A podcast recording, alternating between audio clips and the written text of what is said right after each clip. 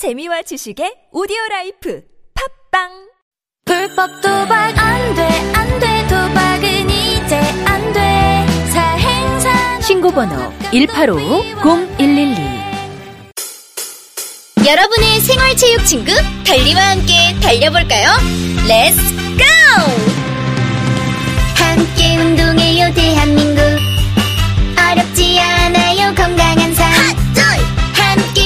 시작해요. 건강한 대한민국 스포츠 7330 7330 7330 일주일에 세 번 이상 하루 30분 함께 운동해요.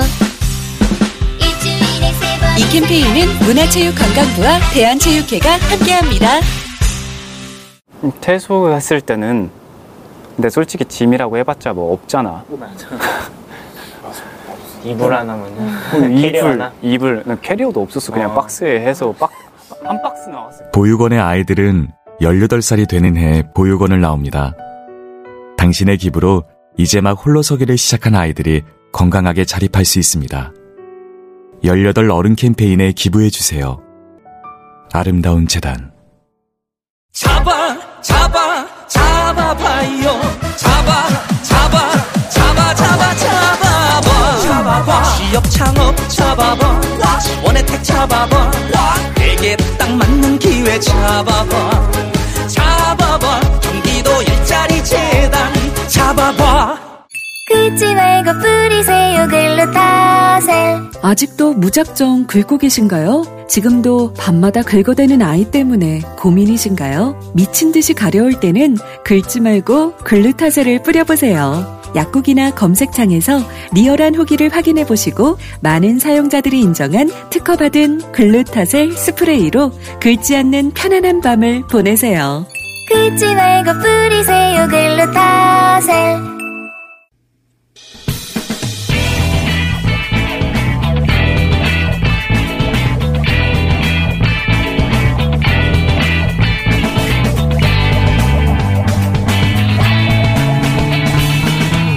김어준의 뉴스 공장.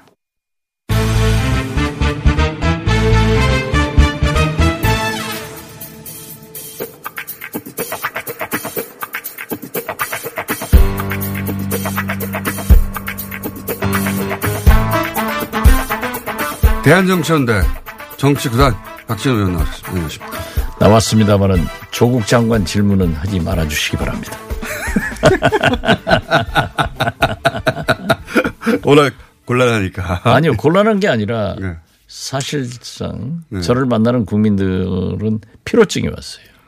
왔죠, 이제. 예, 왔어요. 예. 지금 뭐 공식적으로 50일 넘었다고 하는데 두 달째 이게 도대체 뭡니까? 필요합니다, 진짜로. 예. 차라리 저는 검찰이 좀 법을 어기더라도 피의 사실 공표를 해줬으면 좋겠어요. 법을 어기더라도. 이게 무슨 신문 방송마다 보면은 네. 다 틀려요. 조금씩, 조금씩, 조금씩. 예. 그러니까 뭐가 진짜인지 모르겠고 웬 가짜 뉴스는 그렇게 네. 유튜브에 돌아다니는지 전 보지는 않습니다만은 좀 겁나요, 겁나. 그런데 이제 그 대통령 출국하고 나서 그 바로, 바로 다음 날 어, 현직 장관직을 압수수색한 게 하나의 분수령 같은 게 된 것 같아요. 그 피로증도 물론 당연히 있고 이 정서적 반응을 사람들이 좀 많이 하는 것 같습니다. 그러니까 결국 국민은 항상 법적 유무죄를 따지기 전에 감성적, 예. 정서적 접근을 하는데 어떻게 됐든 예. 부인과 딸이 지켜보는 사이에 11시간 예. 압수수색을 했다. 예. 또 그리고 아들 22살짜리 이제 가- 일가족이 다 가- 당하잖아요. 모든 가족이 다 16시간을 검찰의 강도 높은 수사를 받았다. 특수부에. 그러니까 자식 키우는 사람으로서 처음에는 이럴 수 있느냐 입시 문제에 대해서 그러다가 이건 또 검찰이 너무한다. 네. 어? 아무리 그런다고 해서 세상에 그 부인과 딸이 지켜보는 가운데서 이후야를 막론하고 11시간 예. 그리고 아들 22살짜리 데려다가 고등학교 16시간. 때 고등학교 때 인턴 증명서 아니 그런데 야. 저는 그거 이제 물어보기도 싫어요. 왜냐니까는 그게 공소시효가 살아있는가? 그것도 모르겠어요. 사실 검찰에서는 처벌의 가치가 없으면은 조사 안 하는 거거든요. 예. 그러니까 여기서 좀 끊어줬으면 좋겠어요. 그 그게 이제 대체적인 예, 조국 장관에 관련된 의혹들을 아, 이게 분명히 범죄 혐의가 있다고 의심하는 쪽이든 아니면 아, 그렇지 않다 과도한 수사라고 생각하는 쪽이든 간에 정서적으로 어떤 변곡점이 온 것 같습니다. 그건 분명한 것 같아요. 그렇죠. 예. 예. 양쪽 모두 이제 끝났으면 좋겠다는 생각과 필요하다. 다행히 오늘 아침에는 신문들이 그렇게 뭐 새로운 사실이다, 단독 보도다 이런 게 없고 조금 또 감다운 된 것 같아요. 모르겠어요 아무튼. 그래서 피로감이 그게 달해서 이제 그 얘기 그만하자 이런 말씀이시는 거네요. 아니 검찰 수사에 맡겨놓으면 될 거 아니에요. 예, 그냥 맡겨놓자 그냥. 예. 그러면 그렇게 맡겨놓으려고 하는데 계속 이렇게 중간중간 압수수색이나 또 새로운 종류의 검찰발 뉴스가 나오고 그러면 또 다시 이제 다시 시작되고 그러는 거죠. 그러니까 제가 이제 며칠 전부터 after 조국, 예. 조국 후에 이게 예. 굉장히 문제 아니냐. 법무부 장관을 계속 한다고 하더라도 예. 또 혹시 법무부 장관을 내려놓는다고 하더라도 그 후가 뭐가 오느냐 이거예요. 그 후도 새로운 시작이죠, 사실은. 그렇죠. 네. 그러니까 제가 예로 든 게 과거 이재명 정- 이재명 예. 전 검찰총장이 김대중 정부에서 아드님을 구속하고 도덕적으로 사표를 냈어요. 예. 제 손으로 수리를 했거든요. 당시 이제 어, 김대중 전 대통령 어, 아들을 수사하고 구속시키고 예. 그리고 당시 총장은 사표를 냈죠. 맞습니다. 그렇죠. 예, 기억납니다. 그런가 하면은 소위 김영삼 대통령 때그 네. 유명한 DJ 비자금 예, 예. 이게 실체가 없거든요. 어, 그래서 실체가 없다는 건 뭐 지금 최근에 또, 또 밝혀졌죠. 예, 또 지난번. 예. 밝혀졌는데 그때 이제 뭐 청와대 예. 민정수석실 배모 비서관이 제가 기억하기로는 강삼재 총장한테 자료를 줘가지고 DJ 비자금을 수사하자 예. 이렇게 문제 제기를 하니까 당시 검찰총장이 검사장 회의를 했어요. 예. 회의를 했는데 부산 죄송합니다. 광주 예. 고검장인 송정호 예. 전 법무부 장관이 그 검사장 회의에서 실체도 없는 네. 이 DJ 비자금을 만약 수사한다고 하면은 호남에서 폭동 난다. 그래 나는 그 after 조국, 조국 후에 그 자꾸 그러한 그 두 가지 사항이 떠올라요.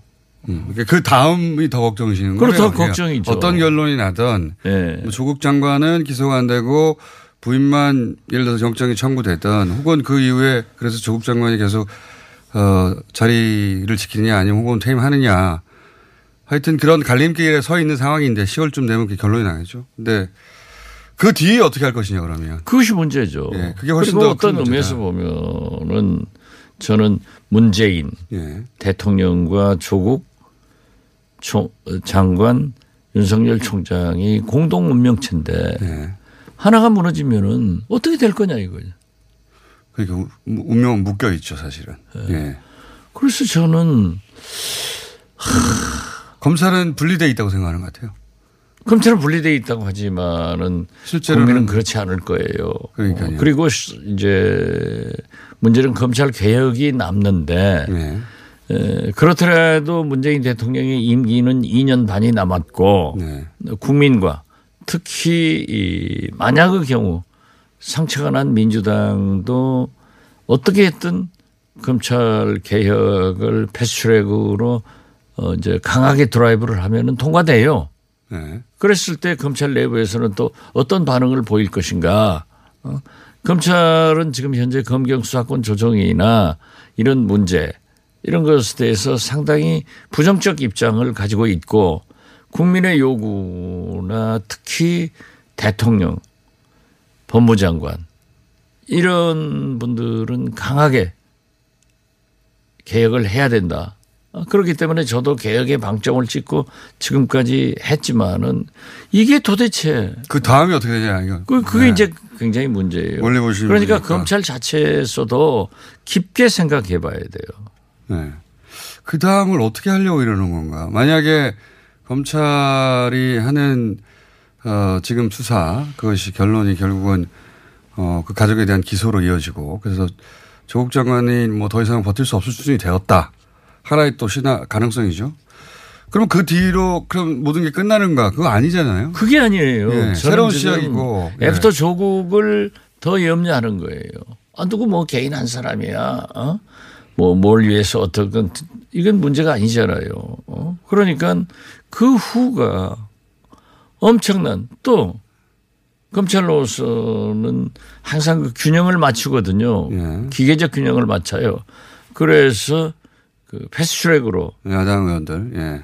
이 한국당 의원들이나 물론 민주당 의원들도 있지만은 60여 명의 운명은 어떻게 될 것인가. 예. 그렇게 했을 때 과연 한국당은 살아남을 건가. 그 대파란이죠 거기도. 예. 이건 문제가 많죠. 대파란이고 어쨌든 그 조국 조국 장관을 이렇게까지 했으니 검찰 입장에서도 야당은 또 어, 살살할 수도 없는 일이고 그렇죠. 정, 그렇죠. 총선 전에 원래 이런 건 잘 안 하는 법인데 총선 전에 이렇게 야당 의원을 대거 아, 예를 들어서 정책 생명 끊어질 정도의 수사 결과가 나온다. 정치 생명 끊어지는 거죠. 그, 진짜 끊어지죠. 예. 어, 아니 정경심 교수는 조사하지 않고 기소하니까 박수를 치고 자기들은 경찰도 안 나가고 지금 검찰도 조사를 안 나가겠다는 거 아니에요. 나경원 대표가 나가지 마라. 예. 내가 지시한 거니까. 예. 어? 그러면은 검찰은 기소를 할 거 아니에요. 재판장에는 안 나갈 수 없어요. 예. 그렇죠. 그리고 국회 선진화법에 보면은 물론 사법부에서 판결을 잘 하겠지만은 제가 볼 때는 상당한 현행법 저촉이 된단 말이에요. 이거는 뭐 진술이 필요 없는 비디오로 다 녹화돼 있어요. 다 돼 있죠. 예. 어. 현장이 너무 많은 어, 그렇죠. 영상 뭐 자료가 있어요. 다 저도 한번 갔을 때 입장을 못하게 전부 들어놓아서 소리 지르고 이것도 의사 방해란 말이에요. 자, 그 어, 그럼 저 도둑질을 집안에서만 하는 게 도둑질입니까? 밖에서 하는 것도 도둑질이지? 잘못한 건 잘못이에요. 그러니까 그 결과를 볼 때 이게 과연 음? 저는 그래서 그랬어요. 어? 우리 윤석열 검찰총장이 자기는 검찰주의가 주의자가 아니고 헌법주의자다. 예, 예. 그런데 우리 헌법 제1조는 모든 권력은 국민으로부터 나온다. 네. 라고 했지 모든 권력은 검찰총장으로부터 나온다. 이렇게 돼 있지 않아요. 그렇기 때문에 저는 지금도 그렇습니다. 검찰이 신속하게 포인트 있는 것만 수사를 하고 또 결론을 내려줘야지 이게 무슨 뭐 한없이 저인망식으로 끌어들이고 이렇게 뭐 11시간, 16시간 뭐 고등학교 어? 거기 가서 뭐 예. 찾아내고 대학들 전부 하면은 안 걸릴 사람이 어디 있어요. 그 인턴 했는데 5시간인데 3시간 실제는 5시간인데 10시간 적는다든가 이런 것도 다 잡아내기 아마 나중에는- 대한민국의 거의 고등학생들이 다 잡힐 겁니다 아마. 나중에는 저는 특히 시골에서 학교를 다녔기 때문에 시골은 사방천지가 화장실 아니에요. 노상방뇨도 잡혀갈 것 같아. 참. 저는 이제 그 장관집을 자택을 압수수색하고 거기 하필이면 또 이제 부인하고 딸만 있었고 어 그리고 11시간이 있고 물론 11시간 있을 수밖에 없는 절차를 설명했으나 그게 잘 들어오지 않거든요. 11시간을 집에 들어가서 어디든 뒤지고 싶은 걸 지었다는 걸 들으면 사람들은 자기 집, 자기가 그렇게 당하는 거를 그 순간 정도 되면 이제 머릿속에 떠올리잖아요. 아니 저도 예. 방송도 또 티, 저 신문도 그렇게 자세하게 안 읽어봐요. 제목만 보고 만단 말이에요. 예. 이게 뭐가 정확한지를 모르잖아요. 예. 괜히 읽어봤다가 헛소리 했다가는 나만 공격받고 몰라요. 일부러 모르시려고 하는구나 이제부터. 아, 이제 이제는 아 보기가 싫다니까요. 저 같은 사람도 네. 또이 국회의원도 실제로 법사위에서 이제 국정감사를 앞두고 있는데 에? 어제 우리 보좌관들이 이제 법사위 이 국정감사 일정이 어제 합의됐어요. 어떤 준비를 할까요? 그래서 조국 장관 관계는 하지 마라. 음. 내가 안 해도 한국 땅이 다 많이 할 거고 민주당에서 할 거고 이건 내가 무, 무슨 얘기를 할 게 있냐. 그러니까 조국 장관 건이 또 국정감사까지 넘어가게 생겨가지고. 아니 뭐 조국 강산인지 금수 강산인지 화려 강산인지 아무튼 조국 천재예요. 국정감사도 저 전부 그리 가면은 아니 민생 경제는 청년 실업은 사강 외교는 대북 문제는 북미 실무급 회담은 아프리카 돼지 열풍은 누가 하는 거예요? 손은 누가 키우는 거예요? 저는 그게 그 소위 이제 장관집 압수수색 할 수 있죠. 할 수 있습니다. 저도 그렇게 생각하는데. 그런데 그게 하필이면 대통령이 유엔에 가서 북핵 문제에 관해서 한 번도 미래와 운명을 걸린 이야기를 할 때 했었어야 하느냐. 정상회담을 하고 그 메시지는 굉장히 중요해서 그 고스란히 우리 국민들에게 전달돼야 되는데 그 뉴스가 다 막아버렸잖아요. 다 없어진 거죠. 예, 그 의도가 있다 없다를 따질 게 아니라 어, 그렇게 되어버렸어요. 아니 그러니까 이 책임은 누가 지느냐. 에, 정보위에서 서훈 국정원장이 만약에 네. 북미 실무회담이 잘 진행되고 북중 이런 것들이 잘 되면은 11월 한국 아세안, 아시안, 예, 부산 아세안, 정상회의에 부산에 올 수도 있다. 굉장히 큰 뉴스죠. 예, 그런. 가능성이 있다. 예. 이걸 얘기하니까 한국당에서 이제 거의 확정적으로 발표를 했어요. 네. 그런데 이해훈 정부위원장은 그러한 것은 아니다라고 네. 해서 이제 저도 그걸 좀 여쭤봤더니 이해훈 위원장이 그래요. 그러한 뉘앙스가 조금 있었지. 있었다. 확정적인 것은 아닌데. 당연히 그렇게. 확정적인 알겠죠. 아니 그것도 예. 한국당이 국정원장한테 질문을 하고 예. 한국당 간사가 발표했어요. 예. 그런데 또 나경원 대표는 김정은 답방으로 또 북풍 만드느냐 하고 공격했더라고요. 자기들이 만들어가지고 질문하고 자기들이 만들어가지고. 그 질문하고 답을 다 받은 다음에 그렇게 북풍으로 공격하려고 했나 보죠. 그렇죠. 그러고 이제 이혜원 정보위원장은 아니다 했는데 나중에 알고 보니까는 맞아요. 음. 그런 뉘앙스의 발언을 했다. 예, 그러한 검토 여건이 중이다? 되면은 음.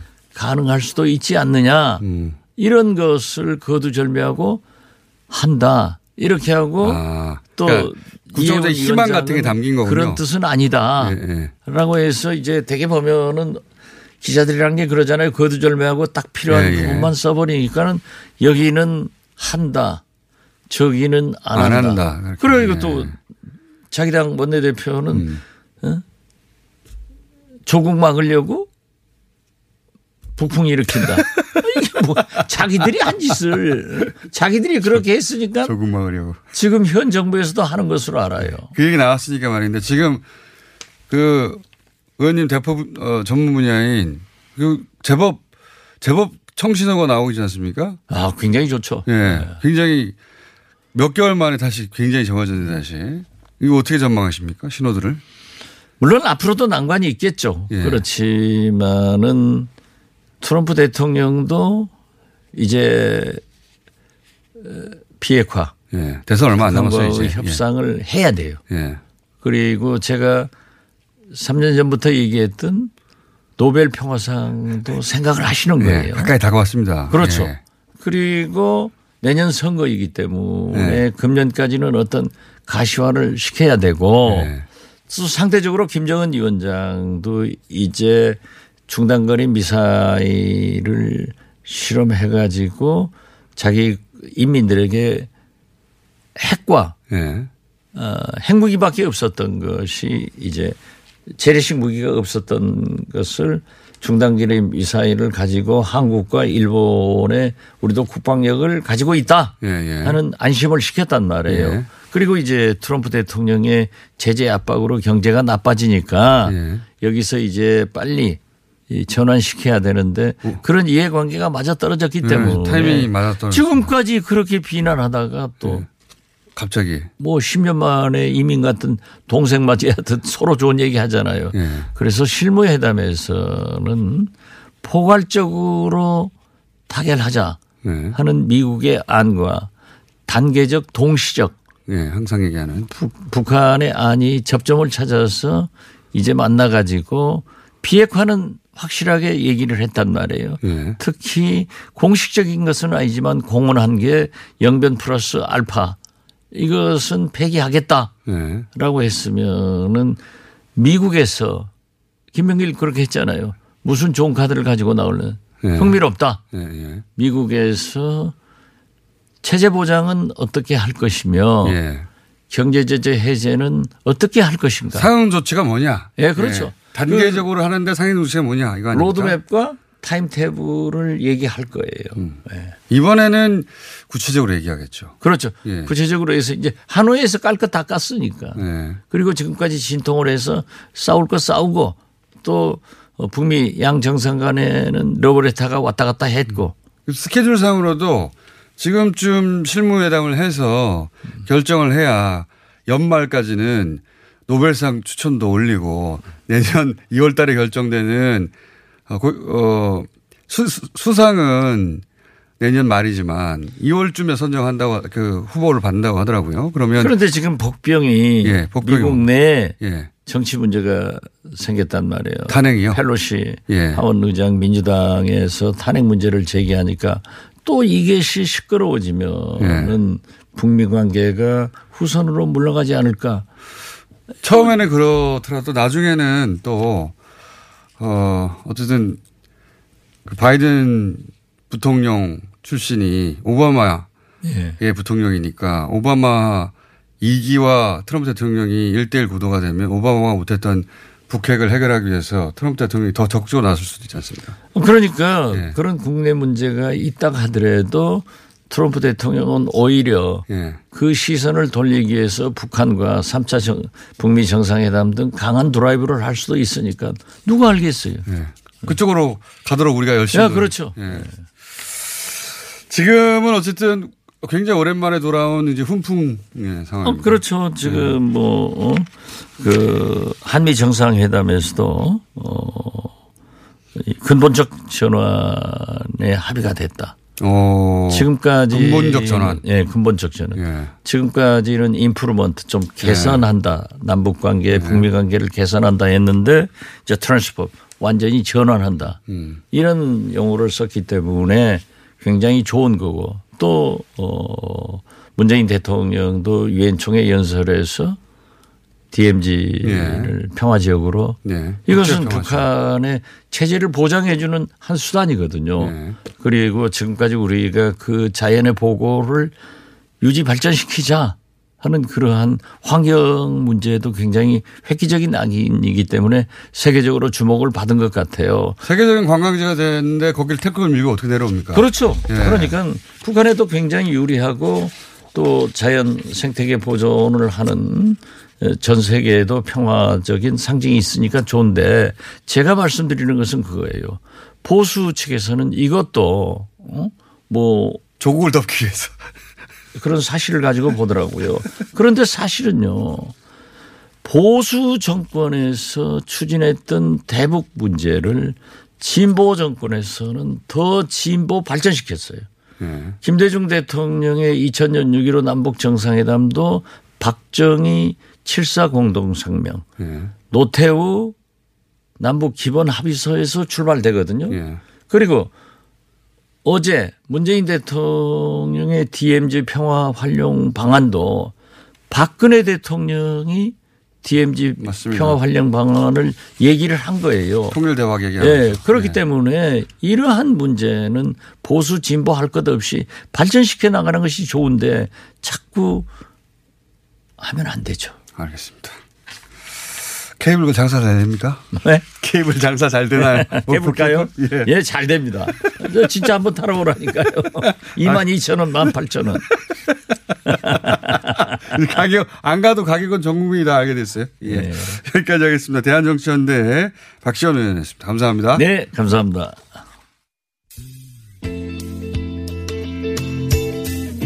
네, 시사인 김은지입니다. 잘 지내고 계시나요? 3주년 인사를 전하게 되었습니다. 이렇게 목소리로 전하게 돼서 아쉽고 그립습니다. 그래도 멀리서나마 응원과 축하의 메시지를 보내겠습니다. 뉴스공장 3주년 축하드립니다.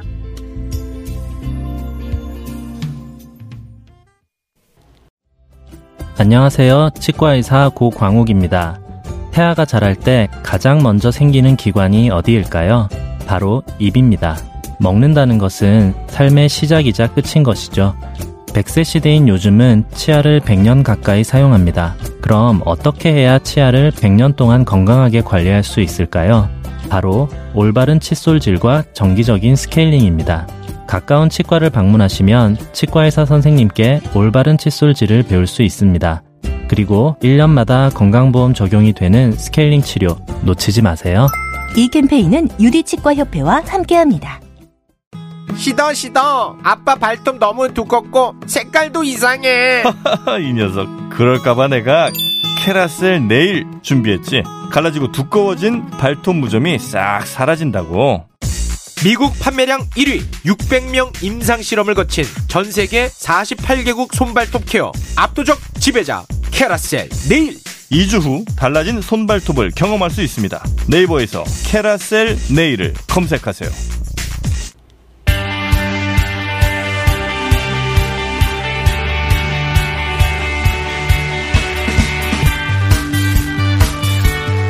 리얼미터 김주영입니다. 네, 시간이 많지 않으니까 훅 지나갑시다. 우선 많은 분들이 또 궁금해할 거예요. 예, 여론이 하도 출렁이는 네. 어, 기간이 벌써 뭐 두 달 가까이 돼가지고 네. 예, 이번 주는 또 압수수색이 있어가지고 네.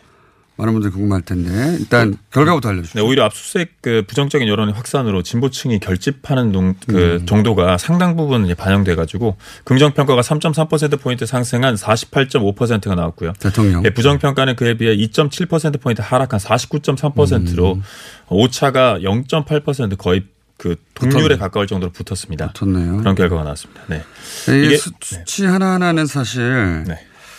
리얼미터가 48.5라고 해서 꼭 48.5는 아니잖아요. 네, 절대적인 건 아니니까요. 그 조사, 네. 조사 기관들마다 조금씩 다른데 근데 이제 리얼미터는 매일매일 하고 네. 저도 10년 이상 리얼미터를 매일매일 봤기 때문에 어, 추세는 틀리지 않는다 항상 네. 보면. 숫자는 48인지 45인지 51인지 어, 왔다 갔다 하지만 그건 중요하지 않다고 봐요 저는. 근데 네. 이제 여기서 중요한 건 추세가 추세가 그, 이제 추석 이후로 떨어졌다가 네, 계속 상승 국면으로. 조사 6일째 계속 상승 국면을 지났고 화요일 같은 경우는 긍정이 부정을 앞서는 그런 일간 지표도 음, 있었습니다. 50%를 넘어갔네요, 보니까. 그래서 어. 그 지난 그 월요일 조사가 좀그 주목해 봐야 될 점인데요. 여기 분기점이죠. 네, 원래 압수수색이 있으면 대통령 지지율은 떨어지는데 당연히. 이날은 어, 검찰의 조사에 대한 부정적인 여론이 더욱 확산하면서 지지 결집도가 상당했고요.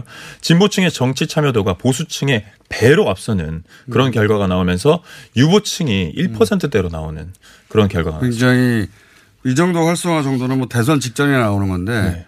엄청나게 활성화됐더라고요. 저희가 그 보도도 이제 그 조사를 했더니 검, 그 검찰 조사에 대한 보도량이 아주 최고치에 달할 정도로 음. 많이 쏟아졌더라고요. 그럼 그 그러니까 이제 대세 하강세에서 다시 대상세로 돌아섰다 뭐 네. 뭐 이 정도 대통령 네. 지지율은 그렇고 그렇습니다. 그럼 당도 마찬가지 아닙니까 그러면? 네, 근데 그 민주당 3.9% 포인트 상승한 42%가 나왔습니다. 이게 음. 그 조국 정국이 있었던 8월 2주차에 계속 하락하다가 다시 또 정부와 같이 이제 상승 국면으로 갔는데요. 음. 네. 많이 상승했네요. 네. 이게 뭐 진보 보수 할 것 없이 모든 지역과 계층에서 상승을 했고 또 특이할 점은 민주당이 3.9% 대통령은 3.3%에 비해 더 많이 올랐잖아요. 음. 이게 그 민주당 낙폭이 더 컸으니까. 네. 네. 그 이게 그 뭐야 그 주말가 있었던 그 류석춘 전 한국당 전 혁신위원장에 대한 그런 그 막말 파문으로 인해서 음. 그 당의 지지율이 더 결집하는 그, 그렇게까지 반영했을지 모르겠습니다. 하여튼 요인을 찾다 네. 보니 네. 결정적 요인은 결국은 압수수색인 것 같습니다. 이때를 분기점을 월요일 날 크게 네. 예, 여기서 그리고 뭐 한국당 같은 경우에는 삭발 릴레이가 그 보수층의 결집을 이끌었긴 음. 했는데 그 장시간 이루어지지는 못하더라고요. 그래서 저희가 여론 조사를 했더니 50% 이상이 어 투쟁에 그 비판하는 반대하는 음. 그런 결과도 있었습니다. 그래서 한국당 한국당 지지율. 어, 3주 만에 상승세가 꺾여서 3%포인트 하락한 29.5%가 났습니다. 지난주 목요일에 33%까지 나왔는데요. 그 이후로는 계속 이제 하락을 했고요. 아, 대세 상 대세 상승과 대세 하락의 바톤 터치가 이루어졌네요. 네네 예. 그렇습니다. 그 바른미래당은 0.7% 포인트 하락한 5.5%, 정의당은 0.2% 포인트 하락한 5.1%. 이 정의당이 어, 최저임금에 논란이 있을 때는 7%까지 올라갔는데 음. 이번 상황에 대해서는 그 정부와 여당이 힘을 실어주면서 하락하는 그런 양상을 음. 보였습니다. 평화당은 0.2% 포인트 하락한 1.4%, 공화당은 0.1% 포인트 하락한 1.3%, 무당층은 증가했습니다. 또 음. 0.5% 포인트 상승한 13.9%고요. 이번 주 중 예. 좀, 좀 이따 얘기하고요. 시끄러울 때는 무당층 향상 증가합니다. 아, 예. 예. 근데 이제 시끄러운 사안의 내용이 뭐냐에 따라, 어, 이번 압수수색은 이 대통령 지지층을 매우 강력하게 결집시켜가지고, 네. 어, 보수층이 결집할 때가 있고 진보층이 결집할 때가 있는데, 이번에는 압수수색을 하면 분명히 보수층이 더 역시 봐라 할것 네. 같은데, 거꾸로 사람의 민심이라는 게 예측대로 안 갑니다. 예. 어느, 뭐랄까, 한계선 같은 걸 넘어서면서. 그리고 2030 습격을 하게 세대도 정부와 여당의 결집하는 양상을 보였고요. 아, 2030 세대 떠났다고 그리고- 하던 네. 2030 세대도 그리고 중도층이 그 민주당과 한국당의 격차가 5% 포인트 격차였는데 지난주에는 네. 이번 주는 10% 이상으로 벌어지는 더 벌어졌다. 예. 모든 계층과 뭐 이념 성향할 것이 다 정부와 여당이 힘을 실어주는 그런 경향이 있었고요. 음. 이번 주중조사는 TBS 의뢰로 리얼미터가 9월 23일부터 25일 동안 4월 동안 전국 19세 이상 1,504명을 대상으로 유무선 전화 면접 자동응답 혼용 방식을 실시했고 표본 오차는 95% 신뢰 수준의 플러스 마이너스 2.5% 응답률은 5.8%입니다. 자세한 사항은 리얼미터.net 또는 중앙선거여론조사 심의위원회 홈페이지에서 확인하실 수 있습니다. 일간으로는 재밌는 포인트가 있네요. 지난 목요일 날 민주당이 어, 제가 기억하는 한 올해 들어서 거의 최저치 가까운 수치를 찍었고 그렇죠. 30% 예, 중반을. 중반을 찍었고 네네. 한국당은 거꾸로 어, 어제 최근 들어서 가장 최저치를 찍었네. 20, 20% 네, 정, 20% 중반. 황교안 대표. 등장 이전으로 네. 어, 돌아가는 수치. 그 요일은 다른데 네. 지난 목요일 날 민주당이 가장 나빴고 어, 어제 한국당이 가장 나빴다. 이렇게 보여지네요. 한국당은 이제 지난 목요일 날 제일 높았고요. 제일 높았고요. 그때 30, 30, 한 몇 프로, 2, 3% 정도까지 올라가지 네네. 않았습니까? 이거 매일 데, 데일리 놓고 쫙 몇 달치를 펼쳐보면 네. 그리고 그 사건들을 들여다 놓고 자세히 보면 어떤 사건이 우리 예상대로는 다르게 전혀 다르게 작용하는 네. 것을 보게 되는데 어, 올해 들어서는 압수수색이 가장 예상과 다르게 작용하는 것 같습니다. 이렇게 결집하면 금요일 날 있는다고 하는 그 어, 서초동에서의 집회 네. 예, 활성화 정도가 두 배는 그 드문 일이거든요, 굉장히. 네네. 예. 거기 집회가 또 결집하는 요인이 되지 않을까. 커질 수도 있겠습니다. 자, 그것마저 알려주마. 네. 오늘은 아 이거 네. 재밌네. 고위직 자녀 입시 비리 전수조사. 네. 이건 뭐 국회의원 포함해서 찬성이 뭐 압도적이었어요. 손학규 대표가 던진 네. 예. 찬성이 말인데. 압도적이라서 뭐 퍼센테이저는 75.2% 반대가 뭐 18% 어. 탄핵 비율하고 비슷하네요. 그래 지금 탄핵 비율하고. 야. 4명 중에 3명 대다수가 찬성하는 그런 결과였습니다. 아, 그렇군요. 근데 이제 국회의원 고위공직자, 이 고위공직자에는 검찰도 포함됩니다.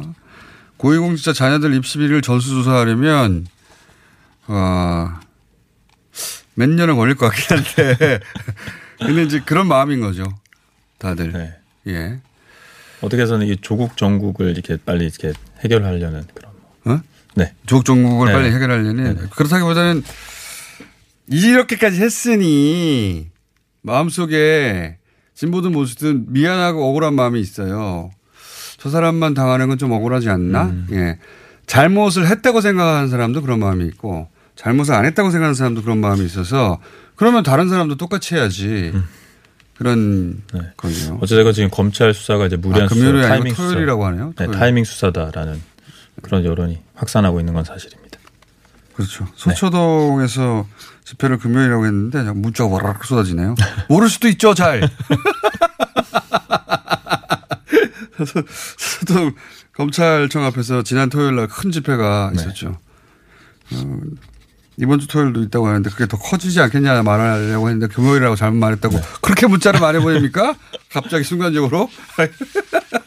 모를 수도 있지. 토요일이요. 알았어요.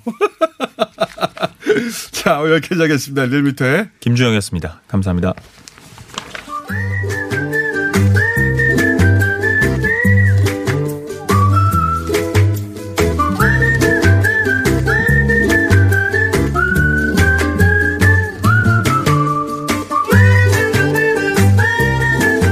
자, 김진애 박사님, 벌써 아크로폴리스 광장을 세 3회 월초 외낙 시간이 짧아가지고. 아, 사실 오늘은 그 DMZ 국제 평화시대 그 네, 워낙 네. 중요한 거라서 해야 되는데 이거 마무리하고. 그거 요거 마무리하고 다음 주일에 좀 더 준비해가지고 네. 하여튼 방향은 굉장히 좋은 방향이고요. 어 아주 괜찮은 공간 정치죠. 그게 네. 어 국제적으로 뭐 대단하죠. 어, 대단한 거로. 그건 뭐. 네. 그래서 200km, 다음 주에 합시다. 네. 좀 이따가 자세하기로 하고. 네네. 아크로폴리스. 오늘 아크로폴리스 광 솔직히 아크로폴리스 광장의 공간 자체에 대해서는 한 번도 얘기를 못했어요. 네. 왜 이름이 그렇게 붙었나 네. 또뭐 이런 얘기만 제대로 붙었으면 했는데 아고라야 했다. 뭐 이런 얘기만 했는데 네. 안 가보셨죠 한 번도 여기 못 가봤죠. 못 네. 가봐요. 서울대 자체를 가보신 적이 없을 거야. 뭐 속으로 막 뭐라 뭐라 그러면서 안 가셨을 텐데요. 아니 굉장히 이제 흥미로운 게 뭐냐면은 이게요. 보통은 학교를 가면은 앞에가 있고 네. 거기 앞에 광장이 있고 그러는 게 정상이잖아요. 네. 원래 이제 서울대를 왜 거기다 옮겼느냐 하면은 대학로 앞에서 하도 데모하는 거 꼴보기 싫고 그러니까 네. 정권 차원에서 골짜기를 밀어놓은 거 아닙니까 말하자면은 밑에는 골짜기요 위에는 산등성 그렇죠. 중에 사실. 거기에 거기로 계곡으로 모- 몰아넣은 거예요. 깊숙이 들어가 있잖아요. 아, 왜냐면 예. 거기에 몰아치기가 좋은데요. 그래서 거기다 갖다 놓았어요. 네. 그러니까 이제 정문에서 올라가는데 옆에 엄청나게 큰 잔디 광장이 있습니다. 중앙 광장이라는 게 네. 있고 거기다가 본관을 해놨는데 그게 아니고요. 뒤에 숨어 있어요. 그러니까 앞에는 본관이 있고 아, 행정관이 있고 그러니까 맞은편에는 이 도서관 광장이라는 게맨 앞에 있을 것 같지만 있는 게 아니라 뒤에 숨어 있어요. 뒤에 숨어 아, 뭐. 제일 뒤까지는 아니고 본관 뒤에 있다. 숨어 있어요. 왜 그렇게? 본관하고 도서관하고 예. 옆에는 학생회관이 있어요. 예. 그래서 왜 거기다 했느냐? 네. 그 웃기는 거 아니에요. 왜 뒤에 가서 숨었냐? 네. 물론 뭐 이유는 당연히 아실 겁니다. 못 보게 하려고. 숨어서 하려고. 음. 숨어서 왜냐하면 여기서는 어, 거리로 나가기 전에 여기서 말하자면 전초전을 하는 거거든요. 음. 다 같이 여기서 회의도 하고. 그리고 이제 거기 가서 거기 도서관에 있으면 도서관 애들이 제일 많이 모이잖아요. 예. 야, 나와, 이놈아. 막 이래가면서. 어, 너, 너, 너 뭐 할 거야. 뭐 음. 이래가면서 이제 사- 나오기 좋고 학생회관도 사람이 많이 드나들고 그러니까. 예. 그러니까 그 뒤에 있는 그렇게 크지 않은 네모난 광장이 된 거예요. 그 음. 완전히 꽉 된 것도 아니고 광장이라는 이름 붙일 수 없는 거고. 광장이 아니고 계단이네 계단. 계단하고 잔디밭이에요. 예. 그러니까 지금도 요새 나오는 사진을 보시면 옛날부터 이게 왜 이렇게 줄어들었지? 이렇게 아. 내- 하실 거예요. 옛날에는 거기에 사람이 꽉 찼었거든요. 아. 그때 이게 뭐냐면 80, 80년대부터 85년 사이에 가장 활발했는데 그렇죠. 전두환 정권이 있었을 예. 때. 소위 386 세대가 어, 그때가 있을 때 제일 활발했는데 그 시기. 저는 그때 마침 거기서 일을 하고 있어가지고 몇 번 현장에 가서 본 적이 있어요. 네. 잠깐 잠깐 저기 하는데 근데 저기 뭐야 어 그때 나 못 봤는데 유시민도 못 보고 아무도 못 봤는데 거기 다 있었을 거예요. 조국 장관도 아마 뭐 분명히 거기요. 82학번이니까 거기 어디 있었을. 거고 예. 나경원 원내대표는 아마 거기 없었을 것 같고 학생회관이나 딴데가 있었을 것 같고. 근데 그 이해찬 대표도 이해찬 대표 다음이죠. 근데 이제 이해찬 대표 졸업한 졸업한 네, 다음이죠. 선배들 갖고 와가지고. 아, 물론이죠. 어, 선배들 예. 가죠. 그리고 거기는 뿌락지도 많이 들어와 있었습니다.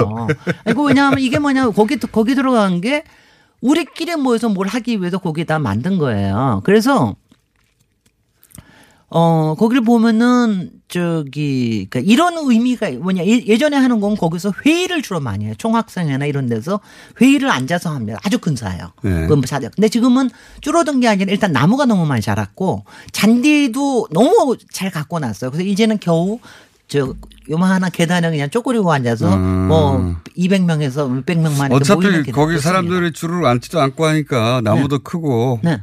그 조경 시설로 거의 채워졌는데 사진 보니까. 네. 예. 근데 옆에 박종철 열사 네. 저 저기는 있는데 그래서 이제 그런 이제 그- 근데 이제 제가 오늘 이걸 꼭 마무리하고 싶었던 게 네. 이거를 뭐 더 근사하게 뭐 하고 그러는데 여기에 history 중에 하나가 네. 이게 뭐냐면 처음에는 그 보도블록으로 돼 있었어요. 거기 네. 광장이 조금 큰 데가 있거든요. 네. 근데 그걸 갖다가 학생들이 다 뽑아가지고 던지고. 반씩 던지는 거예요. 네. 그래갖고 학, 학교에서 도저히 안 돼가서 그걸 콘크리트로 만들어 버렸어요. 네.